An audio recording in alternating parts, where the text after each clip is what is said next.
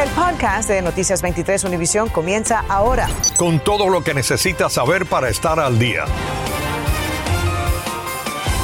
¿Qué tal? ¿Cómo están? Tengan todos muy buenas tardes. Les saludamos Ambrosio Hernández. Y Sandra Peebles. En estos momentos está vigente un aviso de inundaciones para partes del condado Broward en la zona metropolitana de Fort Lauderdale y se debe a las lluvias que han estado afectando la zona.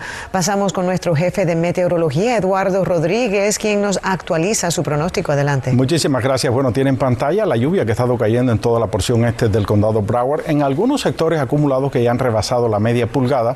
De todas maneras, tenemos esas advertencias que están vigentes todavía. Ya ha estado lloviendo en la última hora. Eh, yo diría que en algunos sectores un poco más fuerte. La parte oeste de Broward, muchas ciudades al oeste de la I-75 no hay lluvia, pero en sitios como Miramar, Pembro y al este de la I-95 sí ha habido lluvia. Esto es en la última hora, hora y media. Todo esto es una advertencia de inundaciones que está vigente exactamente hasta las y cuarto, es decir, quedan como 15 minutos. De todas maneras, abarca al norte de la 595, Fort Lauderdale y otras localidades, pero también hacia el sur, hasta las inmediaciones del borde con el condado eh, Day.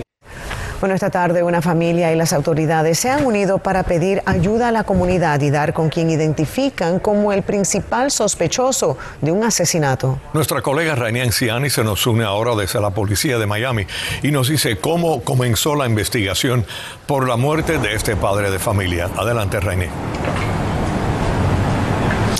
Sandra Ambrosio, así es. La policía recibió una llamada el pasado domingo a eso de las 12 y 45 de la mañana. Una persona estaba reportando que veía a un hombre sin, al parecer, señales de vida. Cuando llegaron los bomberos, efectivamente, ya no había nada que hacer, pero dicen que las heridas que vieron fueron brutales.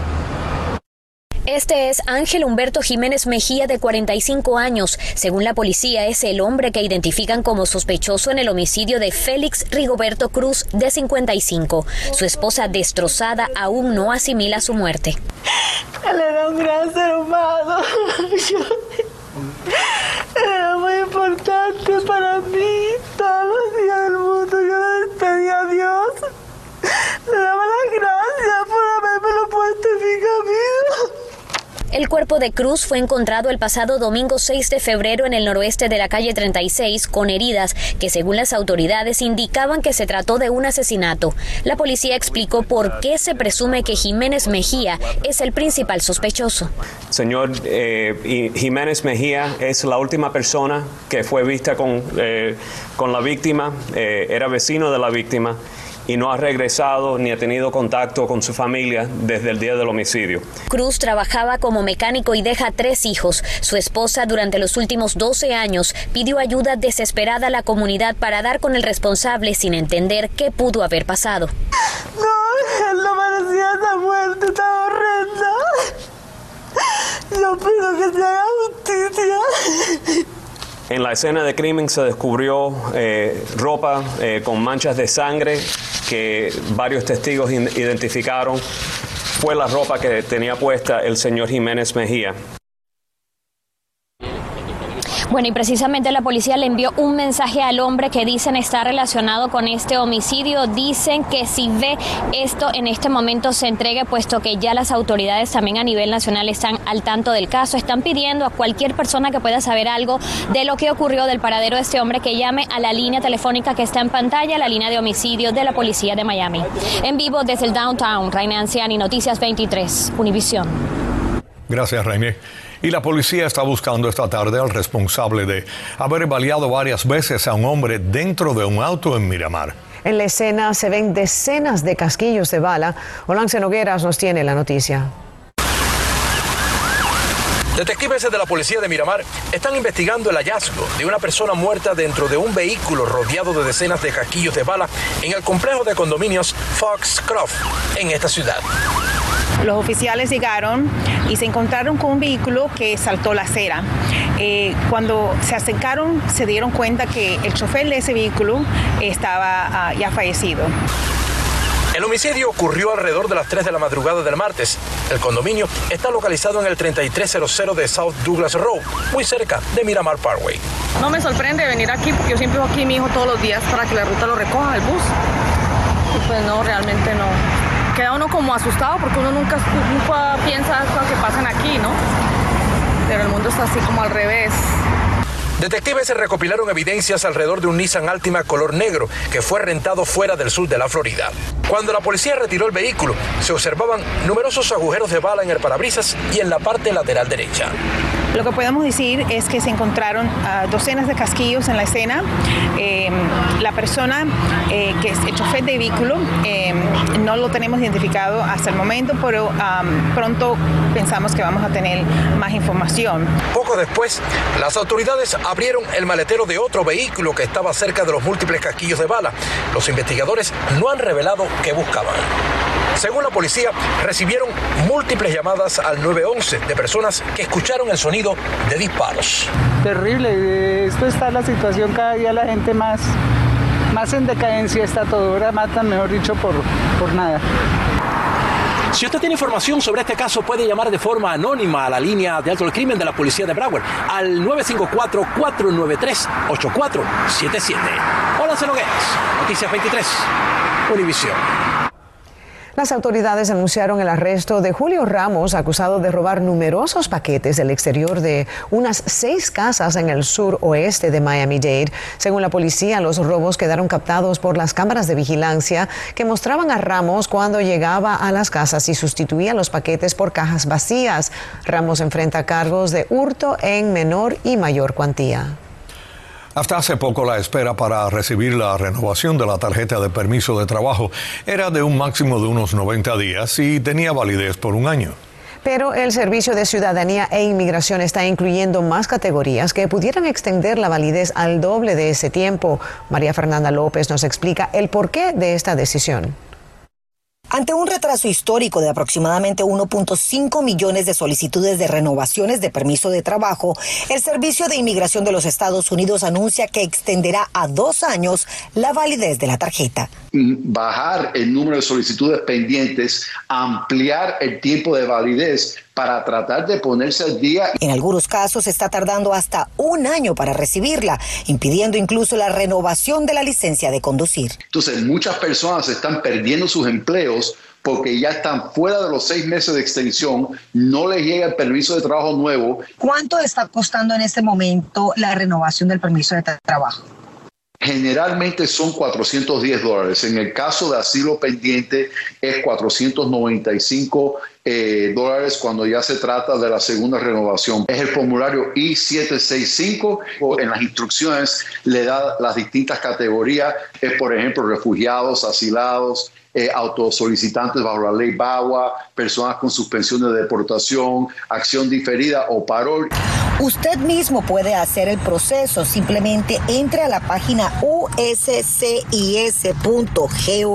En la parte de buscar, ponga Employment Authorization y le lleva al formulario I-765. Abrir el formulario y llenarlo en línea. Pero si le es más cómodo, imprímalo y llénelo a mano. Muy importante, si lo va a enviar por correo, hágalo con un sello postal con el cual usted pueda verificar que ha sido recibido. ¿Con cuánto tiempo de anticipación usted recomienda que las personas manden a hacer su renovación?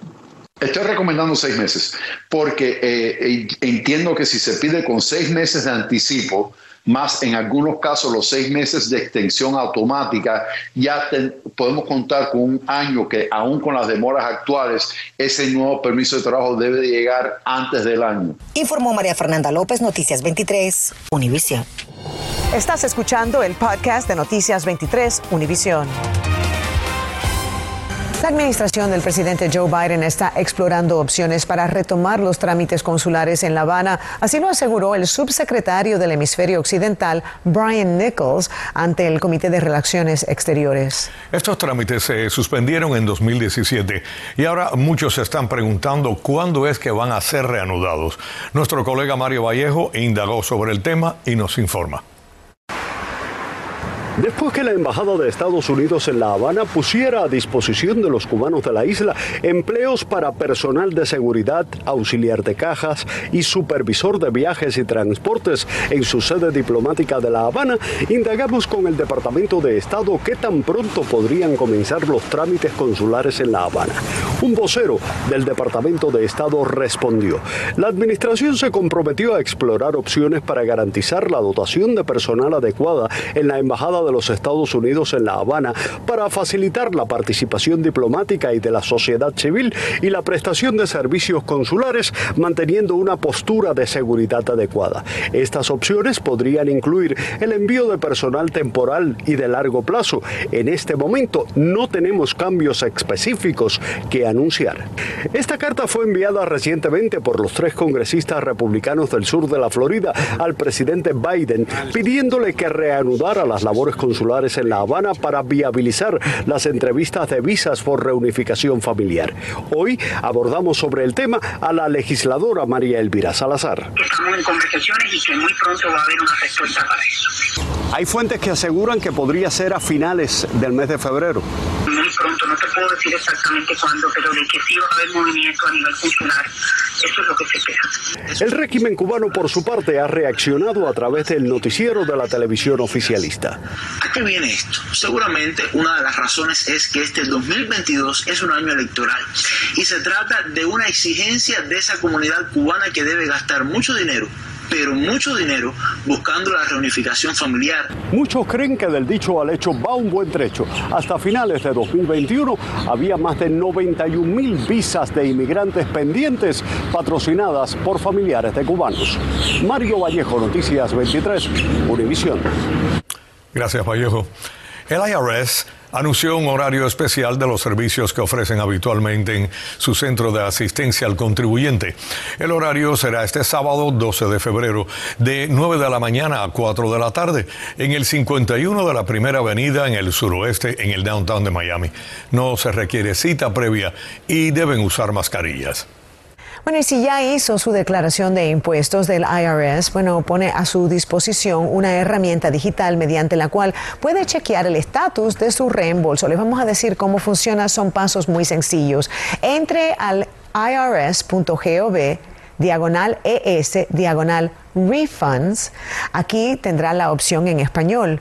Luego haga clic en verificar el estado de mi reembolso y ponga los siguientes datos número de seguro social o el número de identificación individual de contribuyente que se conoce como ITIN, ITIN, eh, el estado civil para los efectos de la declaración y la cantidad exacta del reembolso. Recuerde que según el IRS, la manera más rápida de recibir su reembolso es completar una declaración de impuestos exacta y presentarla electrónicamente. El refugio de animales en Miami-Dade ha adoptado una nueva política desde diciembre pasado, según dijeron, para poder garantizar espacio para los animales que llegan a sus instalaciones. Jenny Padura conversó con la vocera de la entidad y nos explica qué puede hacer si usted se encuentra un perrito en la calle y con lo que pudiera encontrarse si es que lo lleva al albergue. Lucky, tal y como lo dice su nombre, es una perrita afortunada. Ya fue adoptada, pero no siempre ocurre así y el refugio de animales de Miami-Dade se vio el año pasado a tope. Ya llegando al mes de diciembre empezamos a implementar nuevas pólizas para poder manejar esa población que teníamos. Actualmente el albergue tiene unos 350 animalitos que esperan por ser adoptados, como es el caso de Rocco. Tiene nueve años y llegó aquí en el mes de noviembre. Aún espera por una familia. Esa política busca que la persona que se encuentre un perrito en la calle trate de reunirlo con su familia. Que se queden con la mascota en la casa porque los estudios nacionales dicen que un 84% de las mascotas que se encuentran no son abandonadas, son perdidas. Y si se mantienen en el vecindario donde se encontraron, en esa comunidad, tienen un porcentaje mayor de poder encontrar a su familia. Aquí los con comida, un collar, jaula y otros recursos. Le preguntamos a la vocera qué pasa si la persona ya agotó todas las vías, redes sociales, volantes en el área y no tuvo éxito. les decimos que vengan a traer la mascota acá. ¿No les preocupa a ustedes que esta política pueda enviar el mensaje equivocado a la comunidad? Como te explicaba, a estas personas que dicen, bueno, yo la recogí, yo no tengo tiempo para hacerme cargo de la mascota, no puedo tenerla en mi casa, pues la devuelvo a la calle. Es muy importante saber que nosotros nos queremos asegurar que no haya mascota que esté en lo que es una situación de peligro. Aclaran que esto no aplica para los perritos que estén heridos o abusados, sino para aquellos que tienen una alta probabilidad de reunirse con su familia en pocos días. Es muy importante siempre tener la chapa en su mascota para que no se le vaya a perder y por si acaso también implementar lo que es un microchip. Jenny Padura, Noticias 23. Univisión. Bienvenidos a la información deportiva. Mi trabajo es ayudarte a sacar toda esa grandeza que tienes dentro. Esa es solo parte de la conversación que el nuevo coach de los Miami Dolphins, Mike McDaniel, tuvo ayer con el quarterback Tua Tagovailoa mientras volaba rumbo a Miami junto a su esposa e hija. A su arribo a la Ciudad del Sol, McDaniel y su familia se dirigieron a las supermodernas instalaciones de entrenamiento del equipo donde tras un recorrido por la majestuosa edificación firmó el contrato que lo convirtió oficialmente en el coach número 14 en la historia de la franquicia. Con Kyle Lowry de regreso en la alineación tras ausentarse nueve partidos por problemas familiares, el Miami Heat no solo detuvo la racha de tres derrotas consecutivas en la que se encontraba a su llegada, sino que ha hecho un giro de 180 grados, ganando los tres desafíos siguientes con él en la cancha. El último ayer en Washington ante los Wizards por amplio marcador de 121 a 100. Ernesto Clavelo Deportes 23. Un hospital del sur de la Florida está celebrando la recuperación de un paciente que se quemó intentando un reto que vio en las redes sociales. Por suerte, hoy puede alzar su voz para alertar a otros jóvenes para que estén conscientes del peligro de sumarse a estos retos virales. María Alesia Sosa nos informa. Es el abrazo de Nick Howell con una de las personas que le salvaron la vida. El adolescente de 12 años se reencontró este martes con sus médicos y enfermeras del hospital Kendall Regional. Hace casi un año, así le daban de alta tras dos meses en la unidad de cuidados intensivos pero la historia ha podido terminar muy diferente. Nick estuvo al borde de la muerte luego de intentar un reto de TikTok. El niño agarró alcohol, se lo echó por todo el cuerpo y se prendió en fuego. Terminó con quemaduras de segundo y tercer grado en brazos, manos, piernas, pies y torso. Fue aterrador y doloroso. Por momentos estuve muy deprimido. El proceso fue bien duro, ver a mi hijo bajo cirugía, bajo anestesia, um, que le cambien sus gasas, los gritos la terapia. La recuperación ha sido larga y dolorosa. Ha tenido que someterse a 16 operaciones y aún le quedan tratamientos pendientes. Tuvo que tener injertos de piel varias veces. Ah, tuvimos que mandar a hacer tratamientos en otros estados para crecer piel nueva y poder ser aplicar a las heridas. Fueron tan extensas que no teníamos suficiente piel de su propio cuerpo. Hoy, Nick reconoce que haber seguido un reto en redes sociales fue una imprudencia que le cambió la vida y quiere alertar a otros. TikTok tiene videos cómicos, pero también tiene malos retos como lo que yo hice. Así que les digo, no sigan lo que ven en redes sociales. Su familia asegura que su recuperación fue gracias a la valentía del joven y al equipo que lo atendió. Día, tarde y noche lo hicieron hacer sus terapias. Hoy puede caminar, hoy puede estirar sus piernitas, su bracito bien, con las terapias, por todo lo que le hicieron. Tuvo un equipo de médicos y enfermeras maravilloso que han estado con él desde la primera cirugía. Estamos muy agradecidos. Y Nick y su familia esperan que su dolorosa experiencia sirva de ejemplo para otros jóvenes que todavía se suman a estos peligrosos retos de TikTok. María Alesia Sosa, Noticias 23, Univisión. Qué bueno que salió bien, no voy a decir ileso, pero salió bien de esto. Pero la verdad que cuántos niños no habrán así que no escuchamos. Nick, desde aquí te enviamos un gran abrazo y muchas bendiciones. Nos alegramos que estás bien ahora, ¿eh? Y enviaste ese mensaje a los demás. Cuídate. Y también para su madre. Qué bueno por esa familia. A todos ustedes, muy buenas tardes. Acabas de escuchar el podcast de Noticias 23 Univisión. Puedes descubrir lo mejor de los podcasts de Univisión en la aplicación de Euforia o en univision.com diagonal podcasts.